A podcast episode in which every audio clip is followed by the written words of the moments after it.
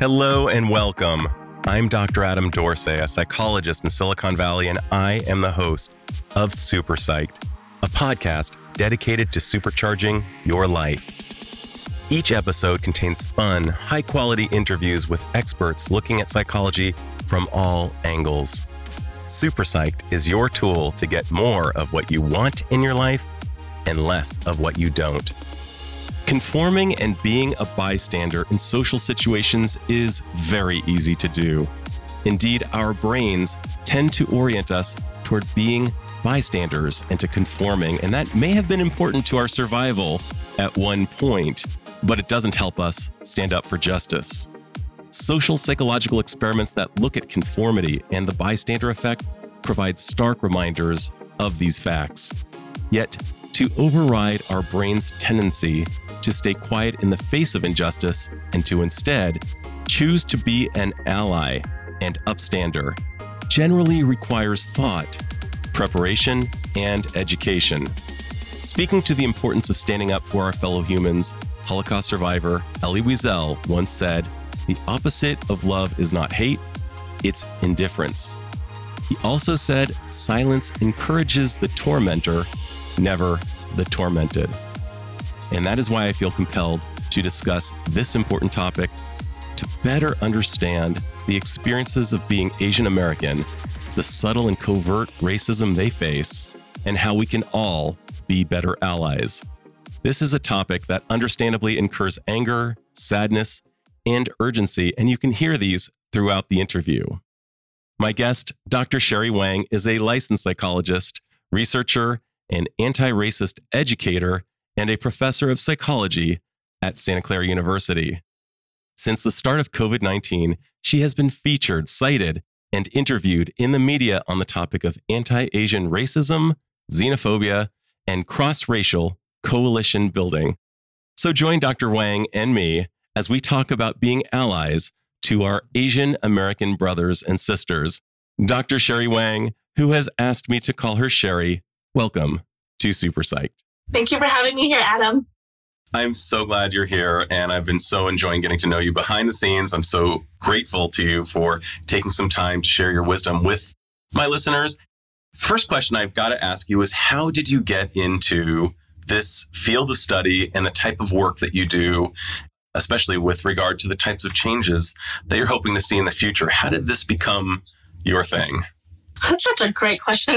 it takes us all the way back. I actually, I, I'm Asian American and I identify as a Taiwanese American and a Taiwanese immigrant to this country. And so my specialization, right, in terms of my doctoral training is actually in immigrant and refugee mental health. And that's completely rooted in my own lived experiences as an immigrant and a child immigrant and growing up in LA and in a suburb community with a lot of other Asian Americans and seeing just how much diversity there was amongst us. And yet, folks outside of our community didn't know that. And so I wanted to study, right, our my family's experiences, my experiences, my friends' experiences to highlight both our, our strengths, but also the challenges that we face that folks don't know about, and to in many ways use my privilege. Privilege has been a really big part, I think, of my learning and growing in terms of being able to access higher education, for example, and to be able to say, well, here's all the knowledge I have to be able to amplify and share and disseminate our experiences so that people know what it's like and can help us and that we can help ourselves as well with the more we know and the more that we debunk and dismantle right assumptions and stereotypes about us. That's fantastic. And it sounds like you really took to heart the idea of with great power comes great responsibility, and that you're trying to use your responsibility in a very beneficial manner that will long outlive you. People these days really think of privilege as a really bad word right. and power as a bad word. And I know actually of people's friendships, you know, that have ended because of statements like, oh, you're so privileged. And I just think it doesn't have to be that way. Privilege is something everybody wants to have, right? Who doesn't want more power? And so the issue with privilege and power is knowing you have it, being aware of how you can use it for good or for evil, right? And, and then being intentional about the choices we have and about the choices that other people don't have. And so I think privilege and power is a beautiful thing, particularly as we think about advocacy and standing up and speaking out for others who don't have privilege and power. So I don't think there's anything to have to be ashamed or feel bad about when it comes to privilege. It's really the abuse of it and then having the humility to be able to take in that feedback when other people hopefully call you in as opposed to call you out about your privilege. Let's go back to something you said earlier, which is about the concept of debunking myths. And I'm wondering, what are some common misconceptions of what's going on in the current environment with people acting in a very spectacularly horrible manner towards Asian Americans?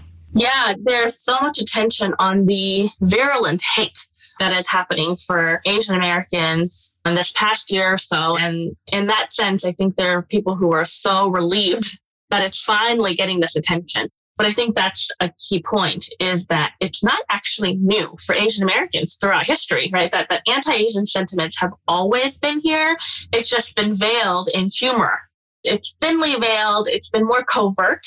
It's never been as physically violent or brutal or just unabashedly conducted as it has been this this past year. And there's a host of reasons for that. One of them being the role modeling that we've seen from leadership of that it's okay to spew very racist and xenophobic rhetoric about Asian Americans.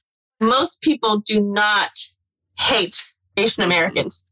Most people would not even think that in that sense, anti-Asian racism is applicable to them, that they can do anything about it because I'm not racist and I'm not racist to Asian Americans. And so I think one of the biggest misconceptions is that we're focusing on hate when really we're focusing on racism that manifests in much more subtle ways, much more covert ways. And the data that's, you know, being collected right now on the anti-Asian violence is showing actually that the majority are not violent.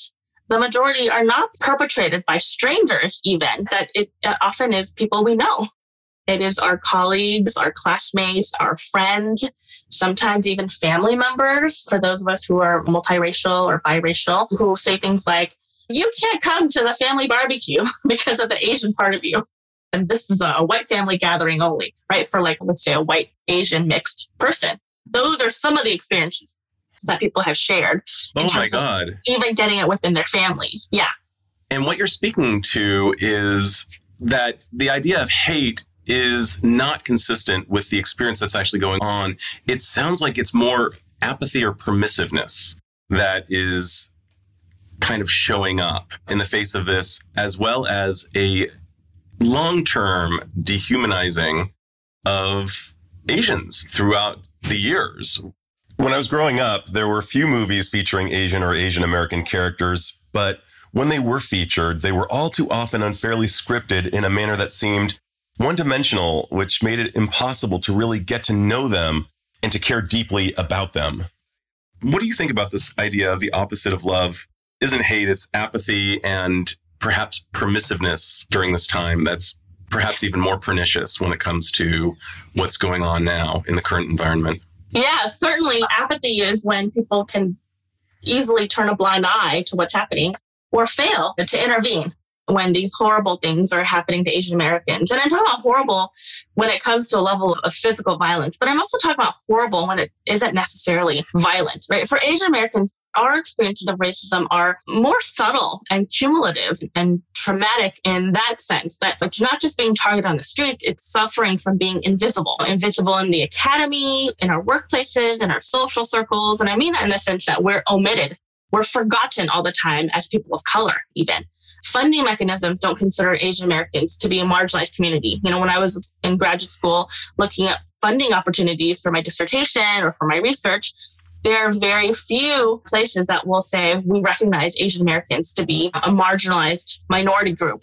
that we would want to commit money on. And this is me studying immigrant refugee communities, and yet Asian Americans are often omitted, right, in, in thinking about minority populations. So scholarships don't think about Asian Americans. Asian Americans rarely make it to the top of the corporate ladder. Jokes about Asian Americans are much more tolerated than jokes of any other racial or ethnic group. I've been collecting data throughout this past year on anti-Asian racism, and it's been painfully fascinating because so much of what the participants' experiences have been have included sharing their experiences of racism with their trusted ones their friends, their partners, their families, and having folks, including other people of color, say things like, What? Asian Americans experience racism? Wait, but are you guys like white or something? Or, or even saying to the level, uh, even saying things like, Well, welcome to the club. Now you finally know what it's like to be a person of color, as though Asian Americans aren't people of color. Right. So yeah. there's something about the invisibility, the turning a blind eye. And that's a component of what's going on now uh, that's contributed to where we are. This, what's interesting, I was speaking with a writer in Japan who said that with the advent of Japanese baseball players coming to the United States, Japan finally feels seen by the world. And that previously the most vexing piece of how they f- saw themselves in the international milieu was that they didn't have a face. And what you're describing in the Asian American experience is exactly the same thing. The absence of a face to truly be seen within the milieu in the United States is one of the biggest components of why this is going on. Just the not seeing And not seeing. And then when Asian Americans are seen, it is oftentimes with an agenda, with a particular caricature of these stereotypes that Asian Americans are quiet and submissive and deferential and weak and feminine. And these jokes about Asian men being less manly.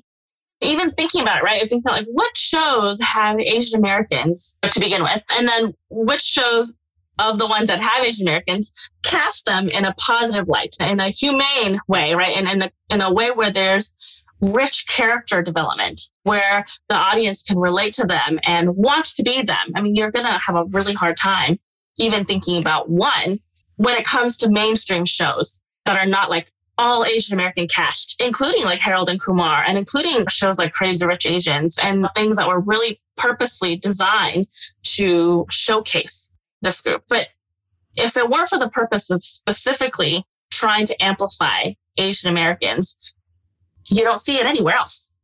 That is troubling that there aren't enough faces. Yeah, there aren't enough faces. And I've been doing media interviews throughout this past year talking about this particular topic. And actually, one of the mainstream news outlets had contacted me to ask how can we do a better job of capturing anti-Asian racism on the news, right? How do we do a better job at presenting it? It was a great question. It was a very genuine question too of how do we advocate for Asian Americans when the mainstream audience just doesn't seem to care that much about Asian American victimization? That was really the question. And so wanting to kind of get some recommendations from my perspective. And so it was kind of a brainstorming session. And one of the questions that the, the journalist had asked me was could it be that one of the problems in terms of why people care so little about Asian American racism, could it be that it's because Asian Americans are not willing to show their face on camera because of shame, because of stigma? And so is that why people don't care? Like we, because they just need to get over their shame. They need to be willing to speak up and speak out and talk about their victimization. And I thought, whoa, hold on. I know you really want to advocate and you really want to do a better job at helping our society care more about Asian Americans and Asian American racism. But this line of thinking is kind of problematic because what you're doing is you are inadvertently blaming Asian Americans for shame, right? Totally. And you're saying, get over your shame and do it for the team, right? Yeah. Do it for Asian, other Asian Americans. That's number one problematic. Number two, what you're asking also is you're asking for racial trauma porn and you're saying that will sell. And that's what we've done to Black Americans. That's what we've done. And that's what in the Black community, there's been, there's this issue too of how can we and why are we as a society so comfortable seeing Black and Brown bodies being brutalized on TV constantly? And now we are saying, hey, you know what, Asian Americans, you should follow that route so that you can get more attention. That's a problem. That is really disturbing. What was your proposal? What I mean, just the mere premise of the question of how do we get the public to care is troubling, but how did you address it? It's really mind blowing, I think, right? When you really think about how interconnected all of this is, that racism against Asian Americans isn't an isolated experience, that our, our societal apathy, our tolerance for it, our lack of empathy for it, it is connected with so many other things. that there is a sense of, and we talk about this in the field of psychology a lot, right? Particularly in classes that I teach on multicultural counseling. We talk about oppression Olympics. Who has it worse? That that is the worst thing to do, but that is really what we're trying to talk about. And, and that expression, oppression Olympics. Yeah. Yeah. Who has it worse? And right. in the research that I've been collecting on anti-Asian racism, that's been something that's come up too, where Asian Americans have felt, are we allowed to talk about our racial trauma? Is there space for us? Because at least what happened to me isn't as bad as what happened to blank. And these, the blank that they're inserting are things, are names like, like Trayvon Martin, George Floyd, Breonna Taylor. I mean, those are the comparisons that we are making in terms of, is my racial trauma valid if it's not as bad as blank? And so that's really problematic that we're feeling, you know, like we have to compete with that when Asian Americans and Black Americans are victims of the same racist system. It just perpetrated in different ways. And so the need really is for us to, as audience or as community members, be able to hear these stories and let folks tell and share their experiences without comparing them and without feeling like, well, how do I get this to have more attention than that?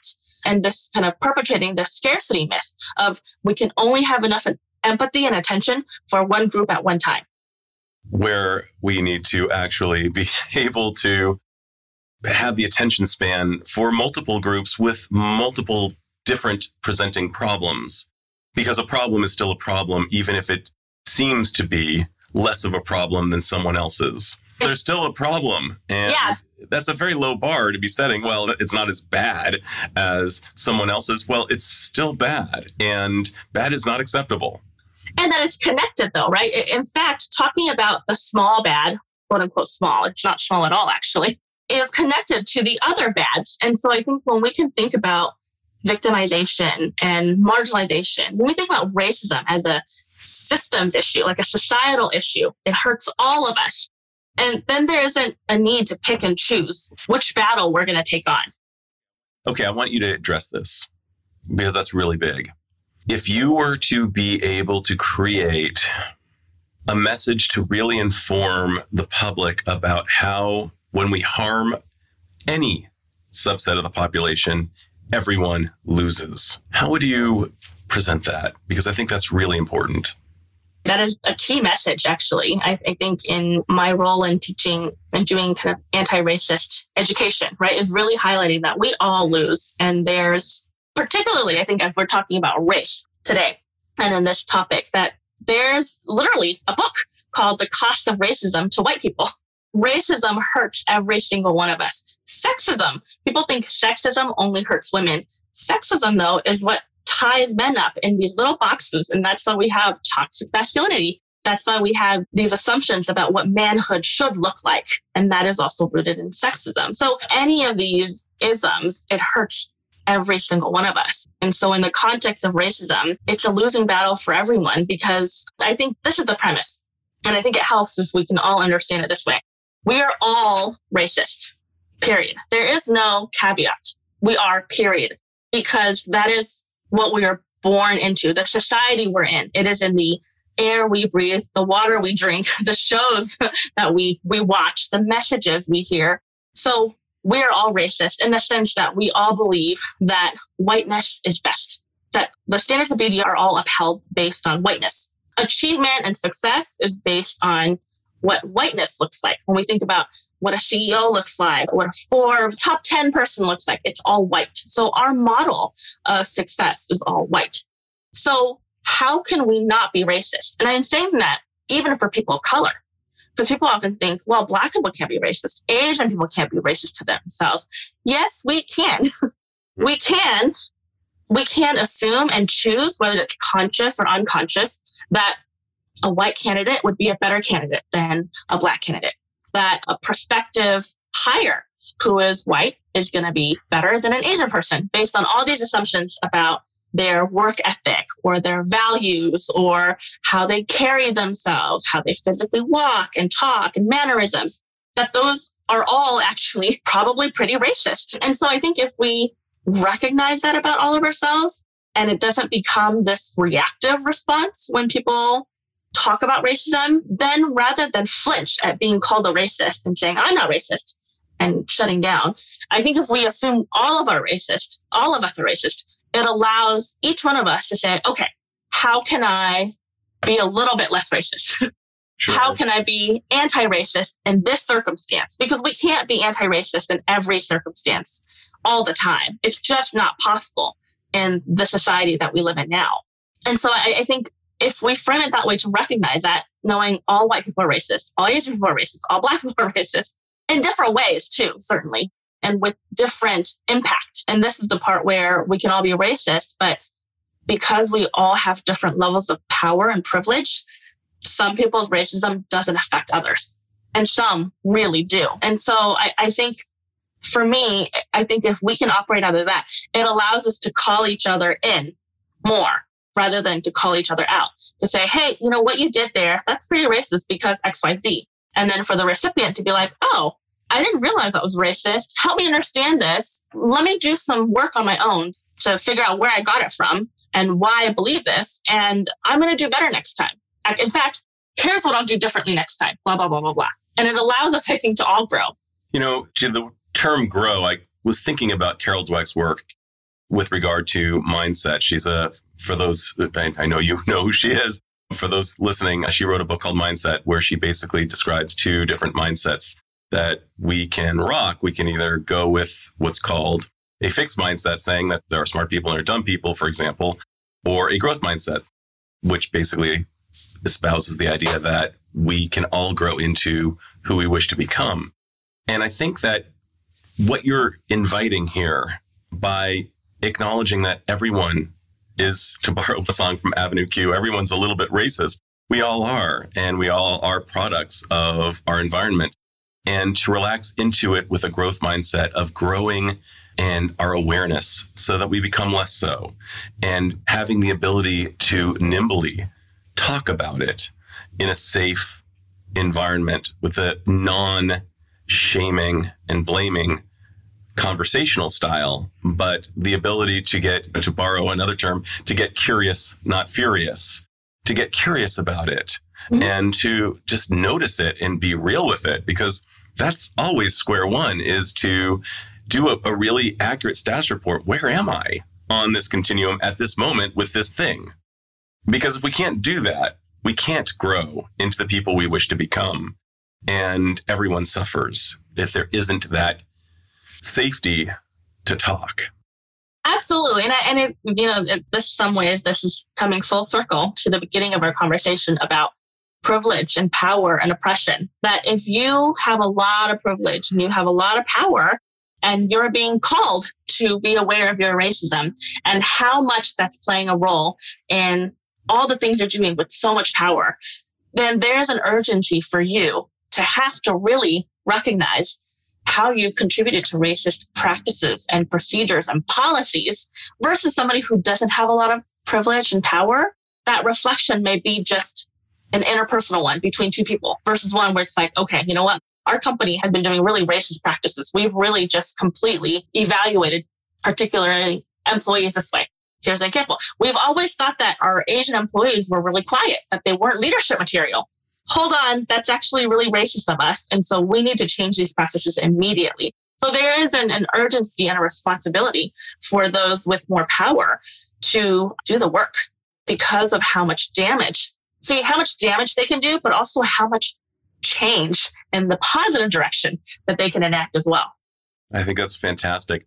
And we also have the stack of cards against us neurophysiologically. Our neuroanatomy is such that there's implicit bias. We see people like us, and according to the work of Robert Sapolsky out of Stanford, who describes us in Behave, we have a bigger hit of oxytocin when we see someone from our clan than we do when we see someone who's an outsider. And we're more likely to see the outsider, so to speak, someone who's different from us as a threat. And so it really requires, in my opinion, tenderness, tenderness with self and tenderness with others as we are becoming more inclusive, as we are becoming more aware of our biases, as we are trying to become the people who will benefit the entire organism that is humanity. I like thinking of what you just said earlier, which was that when we harm any population within society, everyone loses. I like thinking of society as being connected and almost akin to a human body. In as much as I wouldn't want to do harm to my liver, I wouldn't want to do harm to a particular cultural population. Why would I want to do that? Because I will suffer. And when people become aware of this idea of this interconnectedness, that Yoda in Star Wars was right when he said that everyone is connected or everything is connected. We are. We really are. And we're seeing that more and more, just how connected we are. And a lot of people erroneously conclude that we must just cut off particular populations. And that's the exact opposite of what we need to be doing.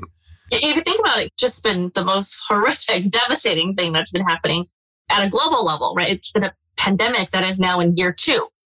And it is an example of how interconnected we are. Whether we have borders or we have the ocean between us, when we have an infectious disease, we are all affected. And so, I, in some ways, I think COVID has highlighted more than anything how interconnected we are in a bad way, right? Right. Um, but also that in the good way too. It's gonna with that power, right? You can shift it in that positive direction as well. So many people, hopefully, at this point, are thinking to themselves, what can I do?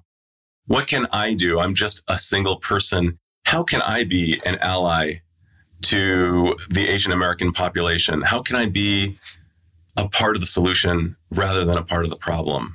We were just talking about insider outsider, and I think that is actually the distinct and unique situation of what it means to be Asian American throughout US history is to always be seen as outsiders. And there's research that's highlighted too that Asian Americans aren't looked at actually as minorities, which is why when there are anti racist initiatives, right, when there's diversity policies and programming happening, Asian Americans are actually omitted oftentimes. And it's because Asian Americans, no matter how long you've been here for, generationally, you'll always get this question, but where are you really from?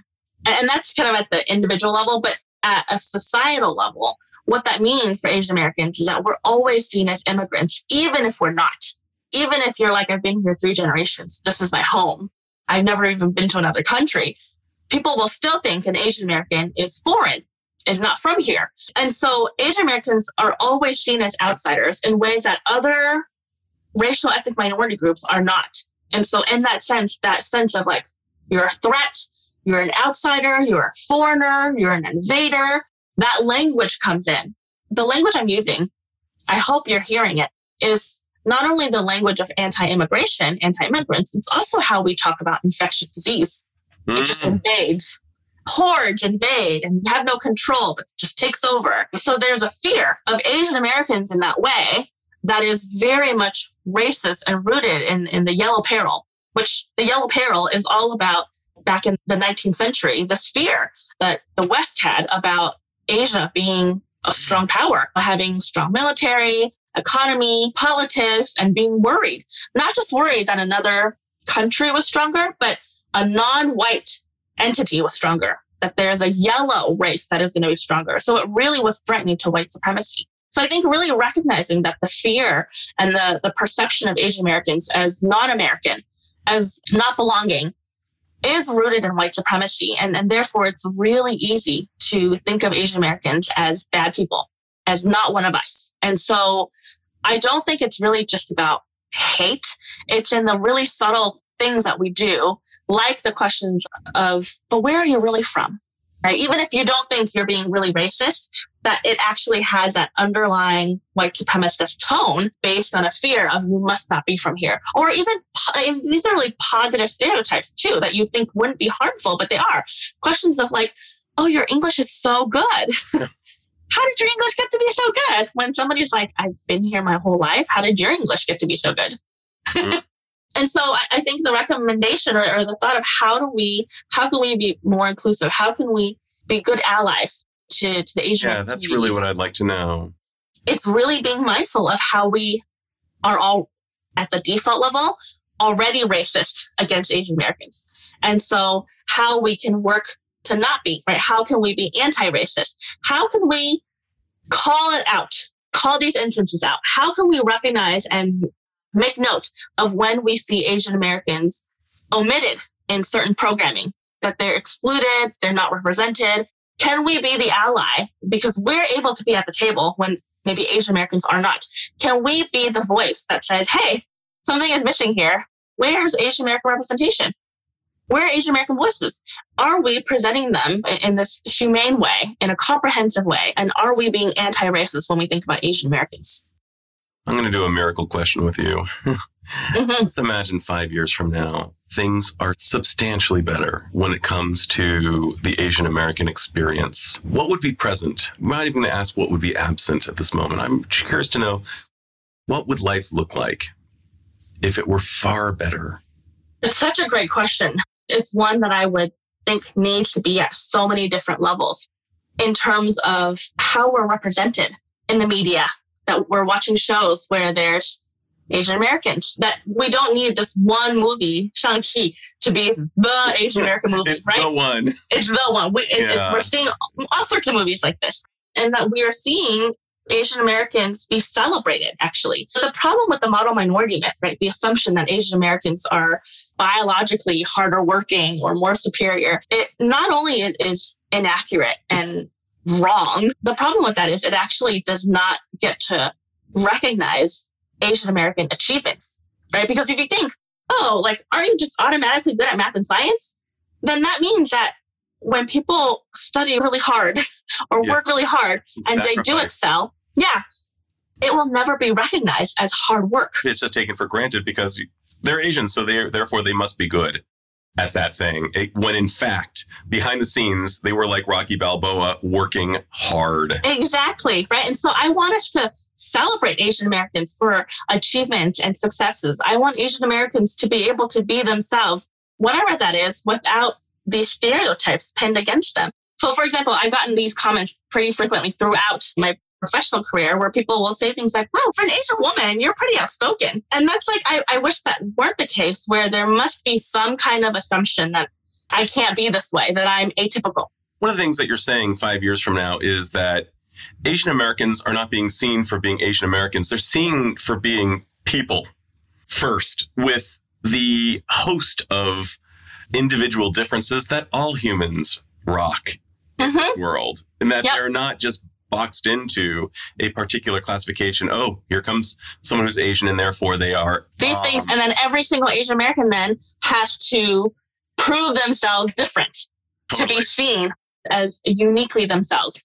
I was listening to an interview yesterday where an Asian American man was being described. Uh, he apparently has a very strong Southern accent, and it always has to show up in the conversation. Like, oh, that was unexpected. And wouldn't it be cool if he never needed to explain that ever again and it was just considered normal? Yes, he's Asian. And yes, he's clearly from the South. And it's no more surprising to hear him speak than to hear a Caucasian person from the South speaking with a Southern accent. Totally, yeah. Or since I lived in Mississippi, would talk about Northerners, right? the Yankees, right? That we're not naming it. Just like this is just this, this is just, how, how you think. This is how we are. You know, many, yeah. many years ago, Margaret Cho, who I adore, came out with a TV show called All American Girl, and it flopped, unfortunately. But I liked where she was going with this idea of, yes, well, why couldn't she be an All American Girl? And perhaps five years from now. And with my son, who's 12, and I like to think part of the new generation, he would not even blink an eye if she were the new representation of the All American Girl. I'd love that. Yeah. That's that's kind of his vantage point. In fact, neither of my sons would. They would just be like, "Yeah, cool." I have one year old twins actually. Today's their their birthday oh actually. Oh my gosh. Happy birthday to your kids. Thank you. By the way, for those of you keeping track at home, today is September 9th. These twin identical girls. My husband's Mexican American and I'm Taiwanese American. So we have Asian Latino mixed kids. And I've had to explain to my husband following the Atlanta shootings of what it means to be raising girls and for him to know that our baby girls in the future, people will sexualize and fetishize and exoticize them. And you need to know that, dad. and, and as a Mexican dad, you're going to be like, what? So we're having to have these conversations about thinking for our next generation how to prepare them and how to prepare ourselves and how we can do better as a society. So I'm thinking like in 10 years, if things would change. I wish that would not be the case where I'd have to worry about my girls in that way. Totally. So you're talking about something that we hope is not part of the future. I want to go back to you and me talking about a little bit more about the blueprints for an amazing world five years from now. I'm thinking about the great comedian Gabriel Iglesias, who I freaking adore. Fluffy, is, as he is known to some. He has a sign that says United Through Laughter, which I think is actually the mantra. Like, let's find the common denominators. Let's bond in the best of what humans can rock. And I think one of those things actually is laughter. And I like the idea of somebody like an Ali Wong not being described as Asian American comedian, but comedian Ali Wong. That's who she is. I just want to dream a little with you. Like, what else would it look like? Because mm. I want to know what our North Star is. I think that's so important that the North Star be named and that the allies to Asian Americans really hold that in their minds and hearts and in their intentions. I think that's a great example. Yes, I think definitely comedians for our actors, for our comedians or actors or musicians, that they are not kind of niched in this, like you're in this ethnic bubble only. And totally. that is your audience. That is your target audience. Having an Asian American, all American girl as a representation. I'd love that. I also think about food too, that I was talking to a student last year actually that was a college student wanting to write a paper on, on racism and about food. And I said, when you want to go out, like you have yep. an anniversary dinner or you have a big, you know, celebration, you're going out to dinner. You may go to a place that has French food or Italian food, but you will not go to a Chinese food place. You're talking to the wrong guy. Actually, I, I when Sino, if you remember that place in in Santana Row. That's where, that is actually where I would have gone. Oh, I love that. And the other place was always is. I mean, you can ask my wife. It's always sushi. It might be a French restaurant, but it's generally going to be sushi in my case. That's our case too, actually, in my family. But it's rare, right? right? It's not right. with everybody. I would love for there to be more, I think, respect for Asian food in that way. That we think about it as like cheap food or fast food or oily food. And I'm mostly talking about the stereotype that Chinese food gets. And that shouldn't be the case, actually. There's thousands of years of history for Chinese food where it's healthy and nutritious and it can be five star food. But I, I think it's also pretty racist, actually, that we only think about it in those lens. And so I would love for there to be that kind of celebration and recognition of chefs who make that food and that kind of cuisine being elevated. Well, thankfully, David Chang of Momofuku yes. fame is rocking it, and so many others. My son, I swear you can't make this up, is obsessed with cooking. He's the 12 year old, and all he wants to cook is Japanese food for what it's worth. That's all. I mean, like every weekend, we will go to the Japanese grocery store and we will get ingredients and we will cook Japanese food. He's obsessed with it. But to your point, Chinese food has always been my birthday food especially when I was a kid, like, where do you want to go for dinner? It was always for Chinese food. And I mean, it says a little bit about my own culture. I, I, come from a cultural background that really values Chinese food in a very high level. But yes, I'm with you. There are a gazillion items on the menu. There's so much diversity within that one style of cuisine. You could go a year and not duplicate the same your thing. meal if you just stuck with Chinese food. Absolutely. But your experience is the exception, not the norm. And it depends on where in the country you live, right? That you even have access to that kind of diversity. And so I, I, would love for that to be everywhere and not just in places like San Francisco or LA or New York City. Right. I consider myself extremely fortunate to live in a place where not only can we choose from several different Chinese restaurants, but excellent ones on mm-hmm. top of that. Truly excellent. So yeah, I like this vision. I want people to be thinking about that. And I also want us to think about our basic neurophysiology because there are so many bugs in our 35,000 year old brains that are artifacts of antique times that don't really apply to today, that actually run counter to us being a healthy, larger organism. And one of those is our tendency to wish to conform and not to speak up or speak out. Yesterday, when you and I were speaking, I was talking to you about my own experience with the group, the Bee Gees, and how I liked them, but I was told at a very young age not to like the Bee Gees. And so I hid that and I was a closeted Bee Gees fan. And meanwhile, that is a part of how that can lead to what I described earlier as the conformity, the unwillingness to speak up or speak out, to be a bystander rather than an upstander. And it's so important for us to speak up.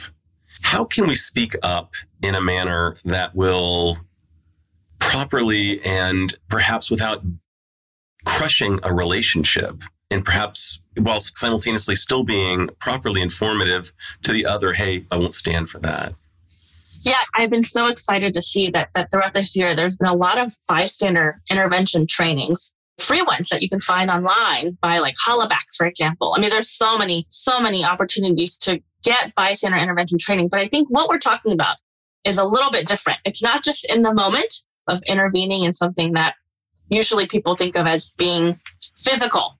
But I think it's things like the things we're not prepared for are the things that are usually in our more intimate social lives, actually, when somebody says something really racist in passing and it's a joke, to be able to be like, no, not cool. Hey, not, right? so not funny. So not funny. And how to do that and yet, I guess, stay cool, right? I'm, I'm, I'm wondering, how do you do that without really extending the middle finger and harming the relationship? How can we say it in a way that might actually cause the person to step back and say, oh, you know what? You're right. I was trying to be funny and that wasn't funny. Yeah. Sometimes I think we think we have to say so much to stop something. But I think something as simple as like, "Ooh, no, dude, not cool," can be enough just to signal like, okay, I'm, not with that. That's not okay to me. Could be enough. And I, I think other times too, the power of education the power of helping people recognize where they may go wrong because they really may not know it. And I think this is where our conversation earlier about intention is super important. And I don't know if we were recording when we talked about intention, but that having good intention is not enough sometimes. And yet I think what's happening now too is sometimes we, on the other side, we don't care about somebody's intention. We are only calling them out for their impact. I want to leverage that. Yeah. And go with Brene Brown and differentiate between guilt and shame and how guilt can be very informative and shame can cause us to actually shrink and hide and maybe not examine ourselves. And I think the idea is ideally to somehow create, we want to kill people. we want to kill people them. rather than shame them. And maybe explain, like, hey, I, I, can tell you were trying to be funny there. It wasn't funny to me. And I'll tell you why. It just that's actually contributing to a particular stereotype that kind of sucks if you could imagine what it would be like to be them and if you actually like had a lunch date with someone and found out what it was like to hear that joke you might not think it was super funny yeah, I think it, it's the guilt part with the I don't think you mean it that way though. So totally. I think it's assuming good, maybe yeah. assuming assuming good assuming, intention, assuming good intention, not assuming negative. Intention. We assume good intention and then we pack on the guilt. No, I'm kidding. But actually, actually, I'm serious. But but you know, really, totally, totally. right? Somebody's no, saying something, so saying something, and we say, hey, you know what? I don't think you mean it that way. I'm going to assume you didn't mean it that way because if you did, what you're saying is blah blah blah blah, right? Which is horrible. And I don't think you meant it that way. What I think you meant to do was to be funny and to da da da. But what that actually does is XYZ. And I think we can do that to let the perpetrator, right, or the offender know that I'm not against you, but I need you to know that what you said, that was not okay. And, but I have faith in you that you're better than that. Totally. I'm not canceling you. Right. Yeah. Wait, let's cancel that statement, but I'm, we're not canceling people. Beautiful. Oh, we're not canceling people, we're canceling the statement. Mm-hmm. Oh, that is gorgeous. That could almost be the title of this show. So, since at the heart of the human experience is our ability, I mean, to leverage part of the human strength, is our ability to empathize. And that can always grow. And there are no limits for empathy. To your earlier statement, it's not like we have to only be empathic towards one portion of the population. We can be empathic towards everyone. And I'm wondering, with regard to empathy, one of the ways that we can increase it is by reading books about the experiences or seeing films about the experiences. Are there any books or films that a listener could engage with that might increase their empathy for the Asian Americans in the current experience?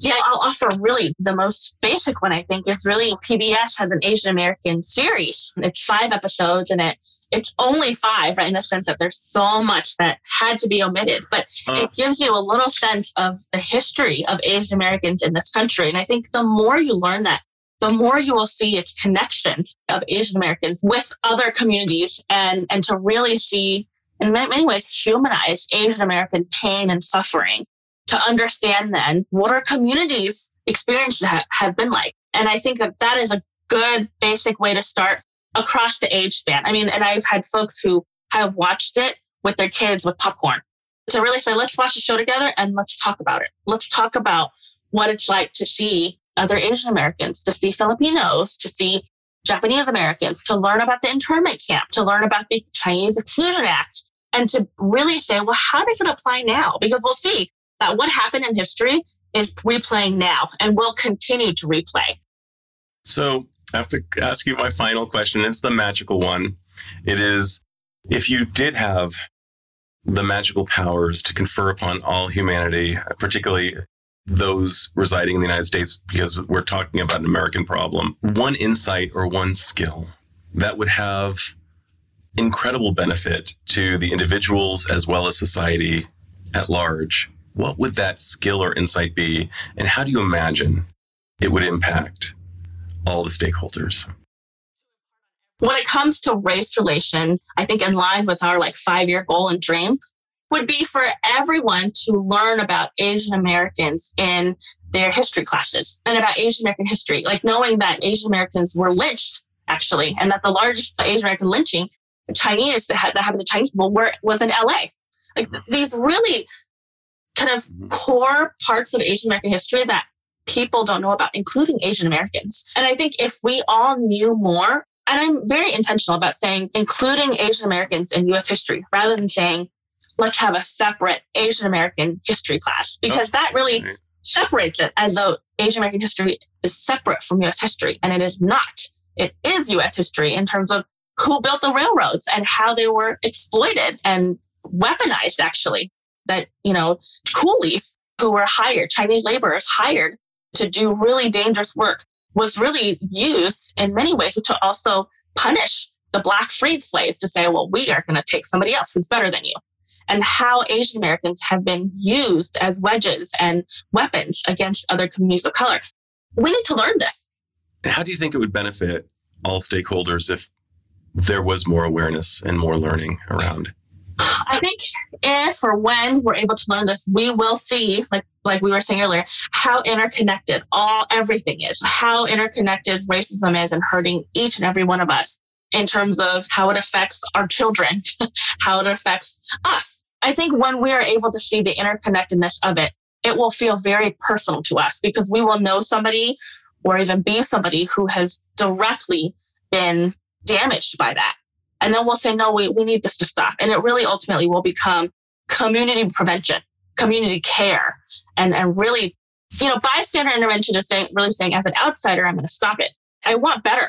I want more than intervention. I want prevention. I want us to build a community where we don't even need to intervene, where we already have the empathy and the care and the desire to protect one another so that things like that don't even get to the level that warrant intervention.